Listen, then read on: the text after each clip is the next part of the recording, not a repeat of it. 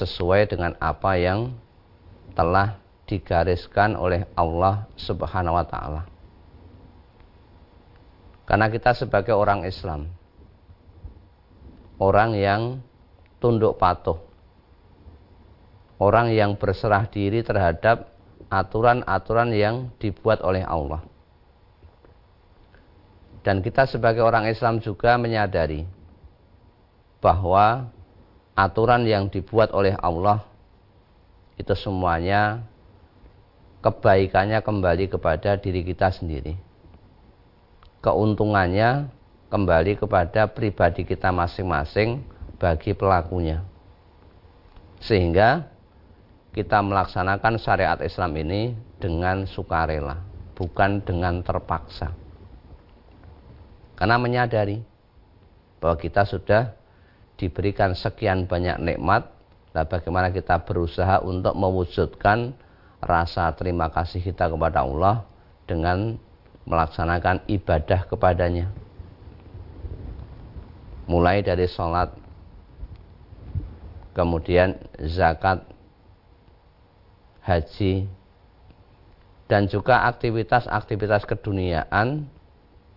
Bagaimana ini kita bisa jadikan bernilai ibadah ya. kenapa demikian karena orang yang beriman orang yang bertakwa dengan orang yang kafir tentunya akan berbeda. Kulhal yastawil a'ma wal basir. Apakah sama orang-orang yang buta dengan orang-orang yang melihat? Hal yastawil ladina ya'lamuna wal ladina la ya'lamun. Apakah sama orang yang mengetahui orang yang berilmu dengan orang yang tidak mengetahui. Sudah barang tentu jawabannya akan beda. Nah tinggal kita di dalam menjalani aktivitas hidup ini mau tampil beda atau tidak. Antara orang yang beriman dengan tidak beriman. Antara orang yang taat dengan yang maksiat.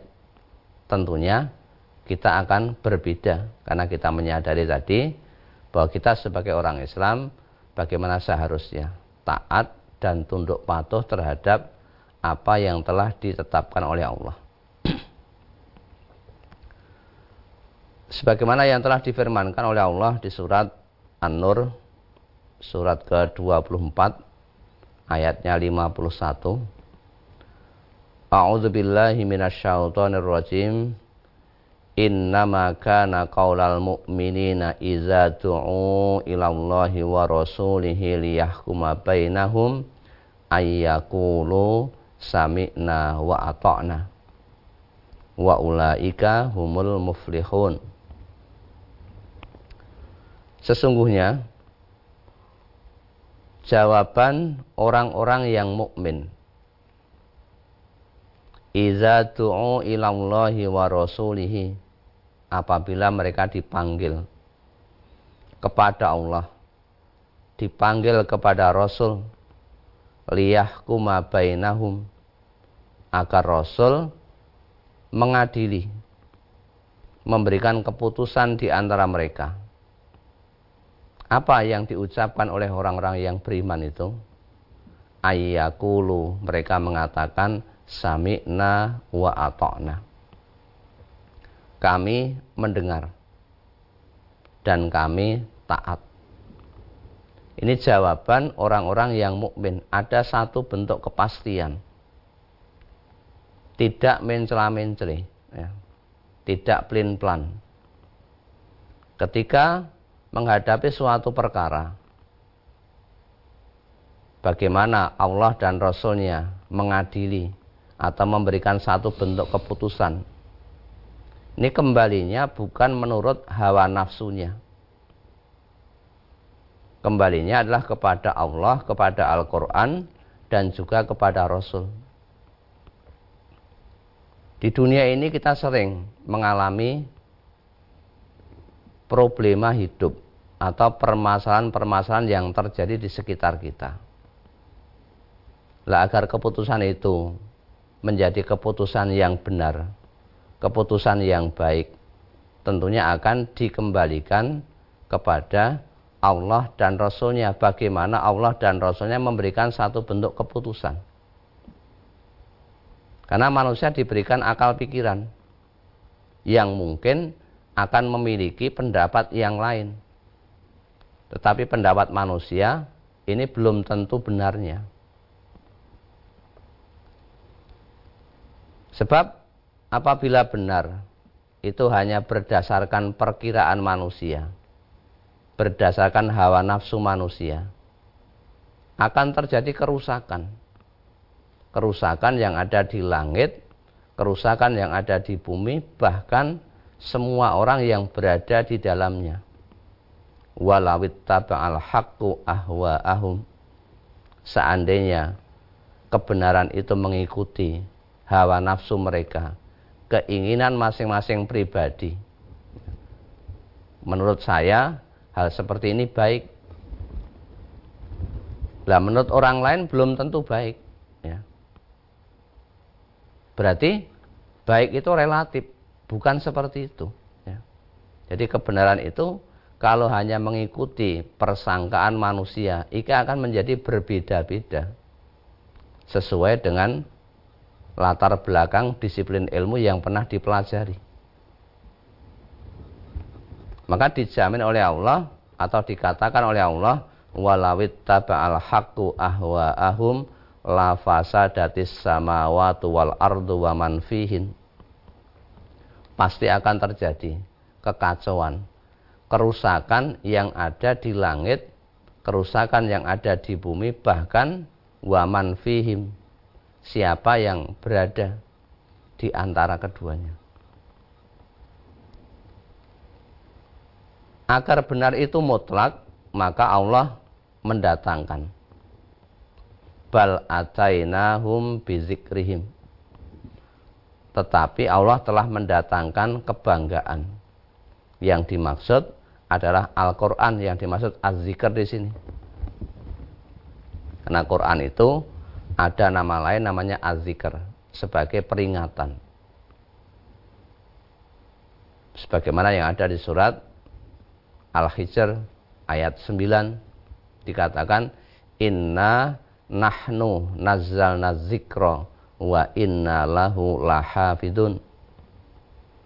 Sesungguhnya kamilah yang telah menurunkan az-zikr yang dimaksud adalah Al-Qur'an wa inna lahu lahafizun dan kami yang akan menjaga menjaga Al-Qur'an. Allah yang akan menjaga Al-Qur'an. Tentang keaslian daripada Al-Qur'an. Tidak mungkin akan bisa dipalsukan atau diselewengkan.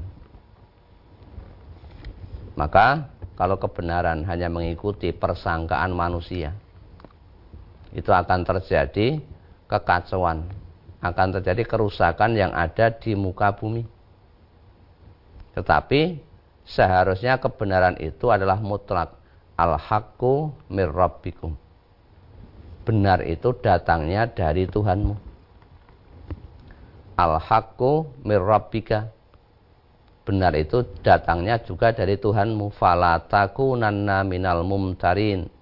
Jangan kamu menjadi orang-orang yang ragu ragu terhadap kebenaran, ragu terhadap Al-Quran ketika bagaimana memutuskan suatu perkara.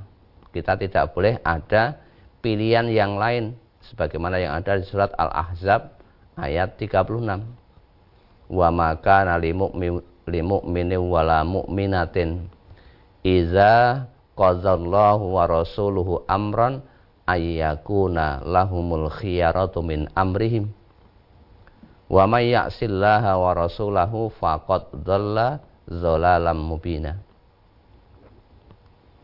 Tidak patut bagi orang yang mengaku sebagai orang yang mukmin atau yang mukminah laki-laki yang mukmin, laki-laki yang perempuan tidak pantas, tidak patut apabila Allah telah menetapkan, ya, Allah dan Rasulnya menetapkan sesuatu urusan suatu ketetapan.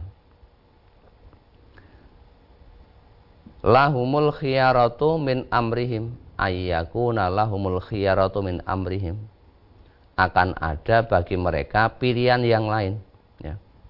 dia malah memilih jalan yang lain bukan mengikuti Allah bukan mengikuti Rasul maka akibat dari menyelisih Allah dan Rasulnya itu dikatakan orang yang bermaksiat wa may wa rasulahu maka orang yang tidak mau mengikuti ketetapan Allah, ketetapan Rasul dikatakan faqad dhalla zolalam mubina.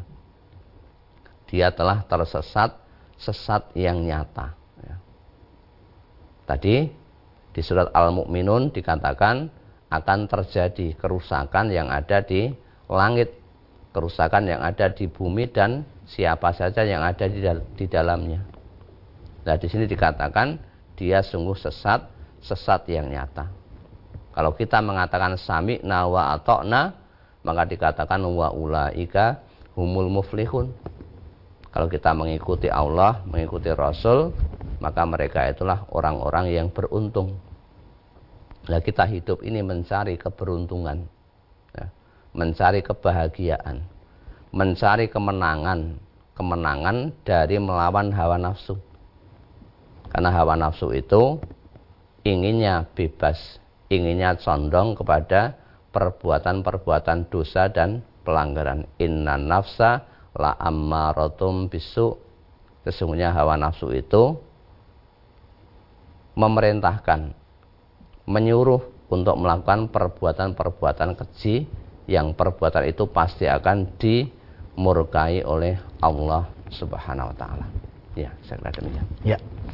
Baik pemirsa, kami harapkan Anda bergabung bersama kami di line telepon 02716793000, SMS dan juga di WA kami di 08112553000. Namun sebelumnya kita akan simak beberapa informasi dalam rangkaian jeda pariwara berikut ini. Saudaraku pemirsa channel terpilih MTA TV di mana pun Anda berada, terima kasih Anda masih setia bersama kami, khususnya di program unggulan Fajar Hidayah pagi ini. Kesempatan pertama kami persilahkan di line telepon 02716793000 untuk bisa bergabung. Halo, Assalamualaikum. Halo, Assalamualaikum. Waalaikumsalam warahmatullahi wabarakatuh. Ya, dengan siapa di mana Ibu? Dengan Ibu Nuryani di Kalimantan Timur. Ya, silakan Ibu Nuryani, Kalimantan Timur. Assalamualaikum warahmatullahi wabarakatuh, Ustaz. Waalaikumsalam warahmatullahi wabarakatuh. Silakan Bu hmm. Nuryani. Ya, gini Ustadz, anu saya berada di Kalimantan Timur, bagian Kutai Timur. Ya. Mau tanya di sini apa sudah ada binaan Ustadz? Soalnya ya. dulu itu pernah dikasih tahu teman itu di Samarinda, di Lempake, tapi nomor HP-nya hilang. Terus barangkali kalau ada yang lebih dekat dari rumah saya di sini di Kutai Timur, Ya, saya minta alamat dan nomor teleponnya Ustaz. Ya, terima ya, kasih. Oh, eh, ibu, ibu, ibu, ibu Nuryani. Ya. Ya, Ibu tahu nomor WA kami? 08 11 255 3000. Iya, tahu Ustaz, tapi saya ya. ini nggak ada WA Ustaz. Ano anak ah. saya yang punya WA. Iya. Maksud saya iya. kita komunikasinya tidak di acara ini tapi di WA itu aja atau di SMS oh. atau itu itu juga ada SMS-nya. Oh iya iya. Nanti kita Nanti, jawab kita jawab, jawab ya, di nomor ya. itu.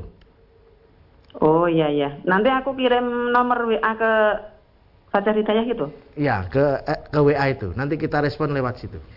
Oh iya, terima kasih. Ya, begitu ya, Bu ya. ya ada ya. pertanyaan lain atau apa?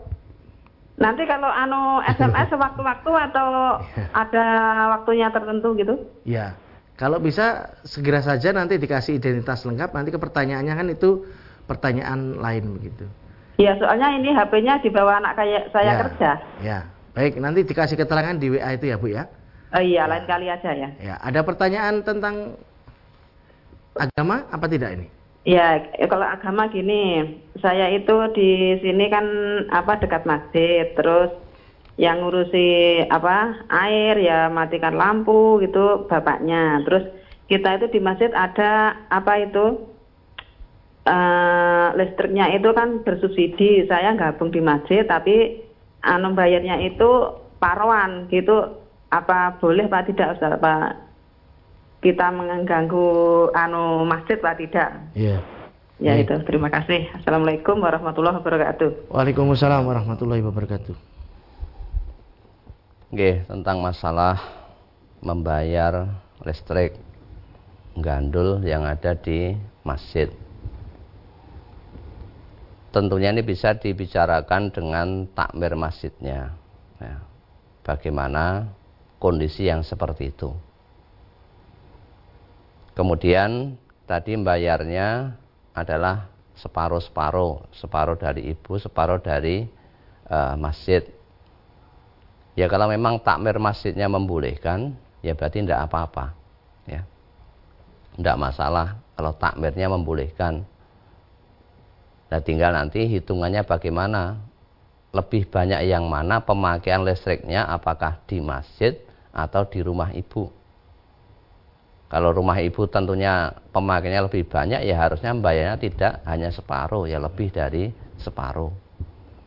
Maka ini dibicarakan baik-baik dengan takmir masjidnya.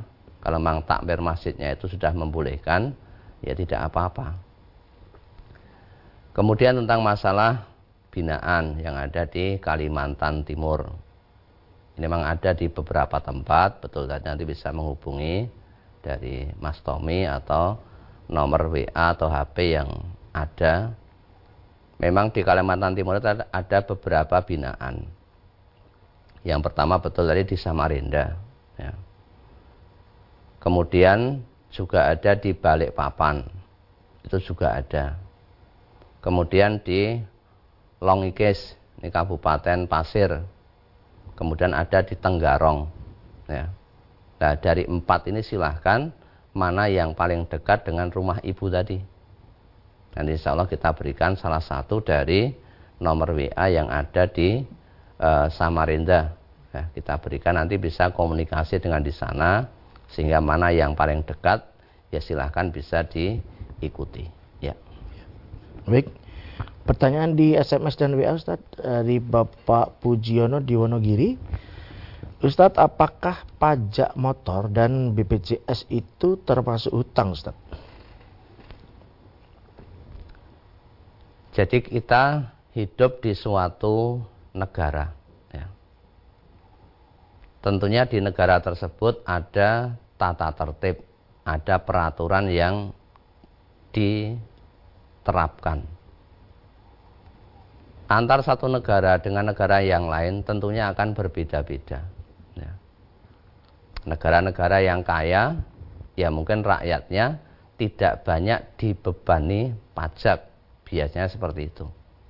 Karena negara sudah mampu untuk mencukupi mensejahterakan rakyatnya.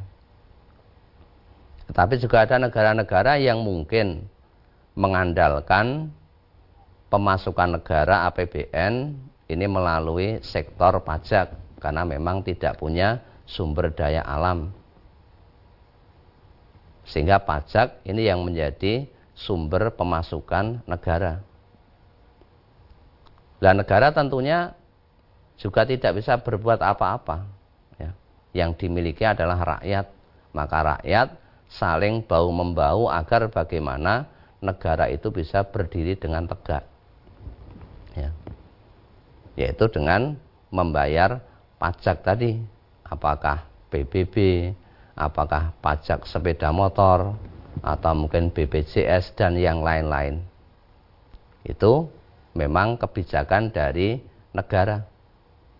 Lah kalau bapak atau ibu tidak membayar pajak itu, ya tentunya akan berhutang kepada negara yang suatu ketika nanti pasti akan ditagih. Ya. Ditagih dengan jumlah yang banyak atau mungkin akan dikaitkan dengan hal-hal tertentu untuk kelancaran misalnya ada kependudukan untuk mengurus apa-apa dan sebagainya atau mungkin ada kaitannya dengan perbankan dan yang lain-lain ini mesti akan ada permasalahan. Maka tentunya bagi warga negara yang baik ya tentunya akan membayar uh, pajak tadi. Kalau dihitung hutang ya hutang hutang kepada negara karena kita hidup di bumi atau di negara yang menerapkan sistem yang seperti itu. Oke. Ya. Kembali di line telepon kami persilahkan. Halo, assalamualaikum. Halo, assalamualaikum. Waalaikumsalam. Dengan siapa di mana Bapak? Waalaikumsalam. Dari Pak Tunggal Ustaz. Ya, Pak Tunggal. Eh, Silakan. mengenai wudhu Ustaz ya, mengenai wudhu eh, masalah kumur. Kumur-kumur itu kata saya mendengar kok ada jadi sekali yang kumur-kumur sekali yang menghirup di hidung. Itu caranya gimana Ustaz ya? Setahu saya itu ya kumur-kumur sendiri ngirup eh, air di hidung itu sendiri. Eh, kan saya pakai keran. Eh, tolong dicontohkan Ustaz. Makasih. Assalamualaikum. Waalaikumsalam warahmatullahi wabarakatuh. Ya, memang tata cara wudhu itu ada namanya beristinsyak. Ya. Jadi berkumur-kumur. Memasukkan idkhalul ma ilal fami. Jadi memasukkan air ke dalam mulut. Namanya berkumur-kumur beristinsyak. Kemudian ada bermat-madoh. Ya. Idkhalul ma ilal anfi. Jadi memasukkan air ke dalam hidung. Ini bisa dilakukan secara sendiri-sendiri, juga tidak apa-apa. Ya. Berkumur-kumur sendiri, kemudian bermadmadah memasukkan air ke hidung sendiri, atau kalau bisa bersama-sama juga tidak apa-apa. Jadi kita mengambil air, sebagiannya itu kita masukkan ke dalam mulut, sebagiannya kita hirup ke dalam hidung. Memang tujuannya untuk membersihkan apa yang ada di dalam mulut dan apa yang ada di dalam hidung itu. Karena kita akan menghadap kepada Allah bagaimana bisa bertoharoh. Jadi keadaan kita dalam keadaan yang bersih, keadaan yang suci. Maka silahkan mau dipisah ya boleh ya. Berkumur-kumur sendiri, kemudian memasukkan air ke hidung sendiri atau misalnya bersama-sama ya silahkan mana yang bisa memang terkadang ketika memasukkan air ke hidung kalau tidak terbiasa ini kadang-kadang agak terasa panas ya yang ada di hidung sini ya. tapi kalau sudah terbiasa insya Allah bisa ya. bisa karena terbiasa apalagi ini merupakan e, cara wudhu jadi wudhu itu harus sempurna karena wudhu ini merupakan syarat sahnya daripada sholat. Kalau wudhunya tidak sempurna, nah, maka sholatnya juga akan menyebabkan yang sama menjadi tidak sempurna. Ya. Baik. Berikutnya pertanyaan di WA dan SMS dari Bapak Burhan di Bengkulu. Menanyakan apakah dijanjikan pangkat itu termasuk riswah? Ustaz? yang namanya reswa atau suap ya. Ini sebetulnya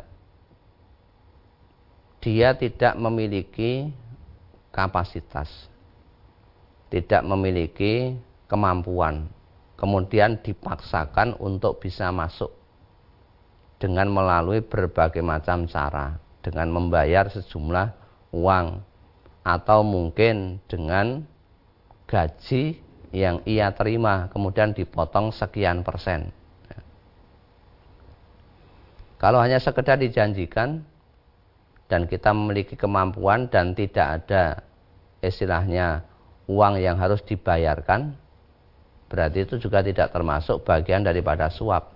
Kalau hanya baru dijanjikan. Ya. Tetapi kalau janji itu ternyata di belakangnya ada embel-embelnya, kamu harus membayar sekian ya. berarti termasuk bagian daripada suap maka jangan sampai kita melakukan sesuatu yang sebetulnya ada orang-orang yang lebih berkapasitas. Orang-orang yang seharusnya dia lebih pantas untuk menduduki jabatan itu. Kemudian ada persaingan. Misalnya contoh di suatu instansi. Ini dibutuhkan dua orang pegawai atau karyawan. Kemudian pendaftarnya 50.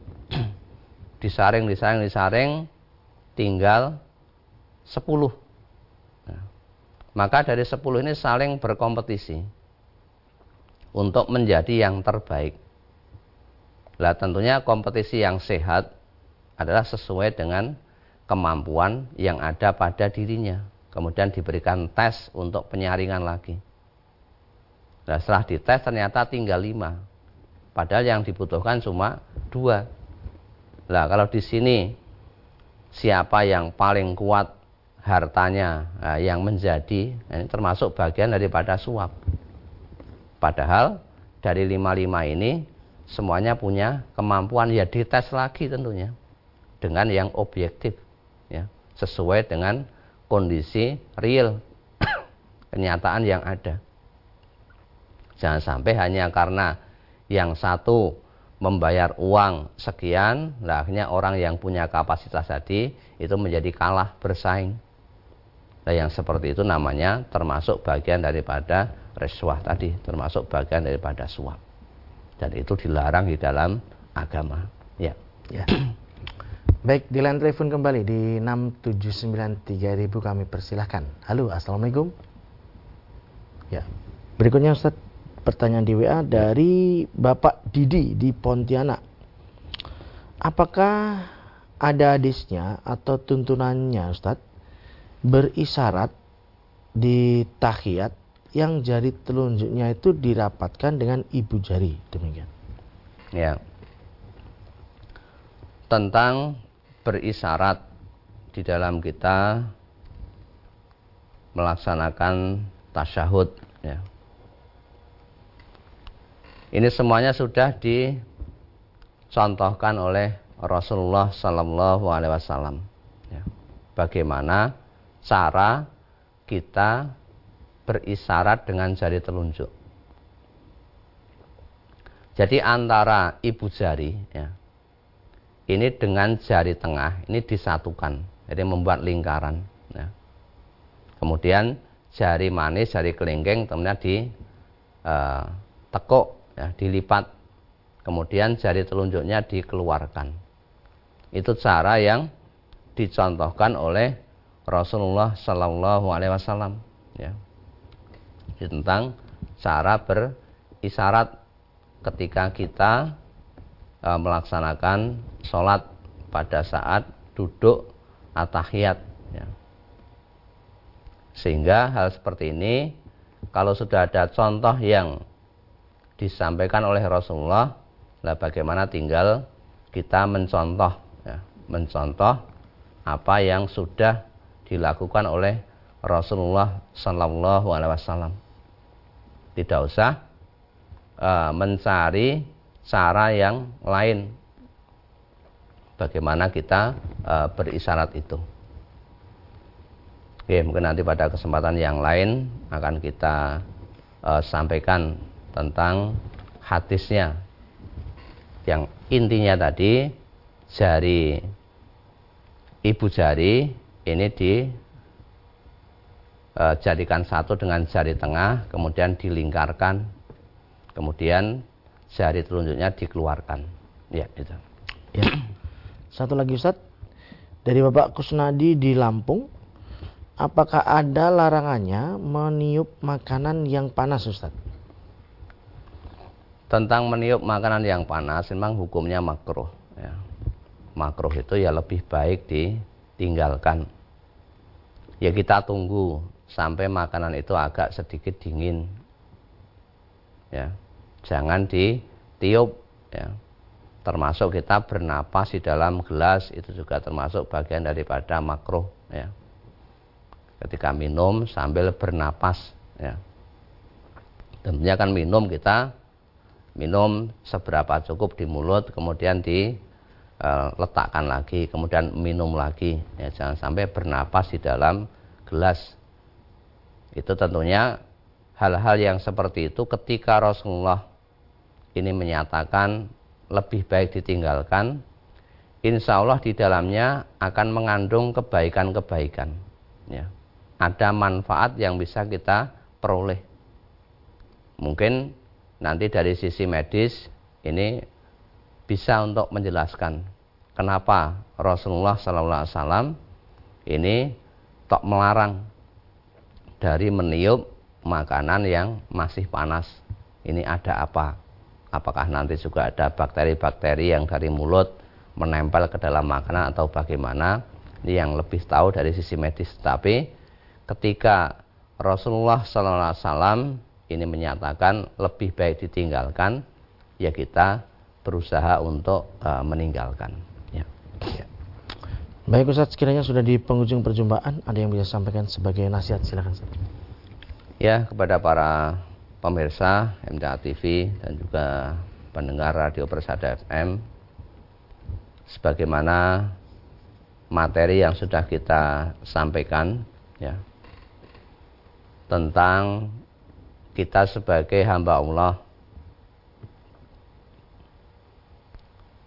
sebagai makhluk Allah Allah yang paling mengetahui tentang kondisi kita.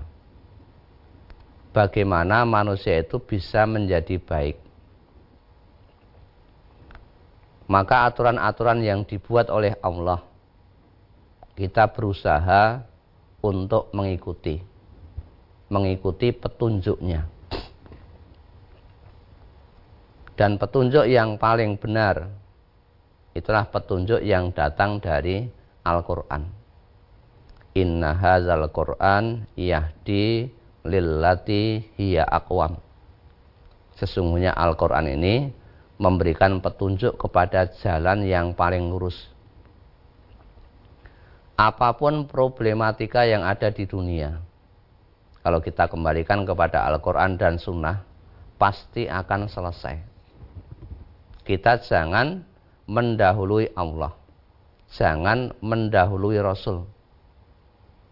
Karena kita sebagai makhluk Allah.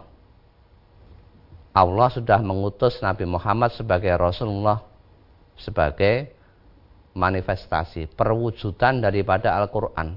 Bagaimana praktek pengamalan Al-Quran ini kita harus berusaha menuju ke situ.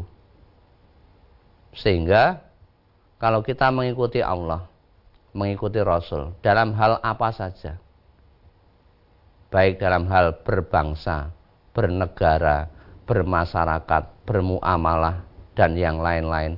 Ini semuanya sudah ada di dalam buku petunjuk. Dan buku petunjuk itu sesuatu yang sudah muhkam sesuatu yang sudah pasti kebenarannya. Maka kita jangan sampai menjadi orang-orang yang ragu, ragu-ragu mengembalikan hukum kepada Al-Quran dan As-Sunnah. Apa pun problematikanya, termasuk problematika rumah tangga, ini selesai dengan kita kembalikan kepada Al-Quran. Maka bagaimana? Kita berusaha untuk lebih dekat bersama Al-Quran. Al-Quran menjadi jalan hidup kita. Ya. Menjadi tuntunan kita. Insya Allah kalau kita berada di belakang Al-Quran, kita akan termasuk orang-orang yang beruntung. Siapa yang menjadikan Al-Quran di depannya, maka akan membimbing ke surga. Siapa yang menjadikan Al-Quran di belakang punggungnya, diseret, ya, jadi Quran dipaksa untuk mengikuti hawa nafsu kita, maka akan menjerumuskan, melemparkan ke neraka. Ya. ya. Baik Ustaz, kami sampaikan terima kasih atas pelajarannya Ustaz. Assalamualaikum warahmatullahi wabarakatuh. Waalaikumsalam warahmatullahi wabarakatuh. Baik saudaraku pemirsa channel terpilih MTA TV di mana pun Anda berada Demikian tadi telah kita simak dan ikuti bersama program unggulan Fajar Hidayah pagi ini. Kita jumpa kembali di kesempatan mendatang dan saya Tommy Al-Fatani pamit undur. Alhamdulillah alamin subhanakallahumma wa bihamdika asyhadu alla ilaha illa anta astaghfiruka wa Assalamualaikum warahmatullahi wabarakatuh.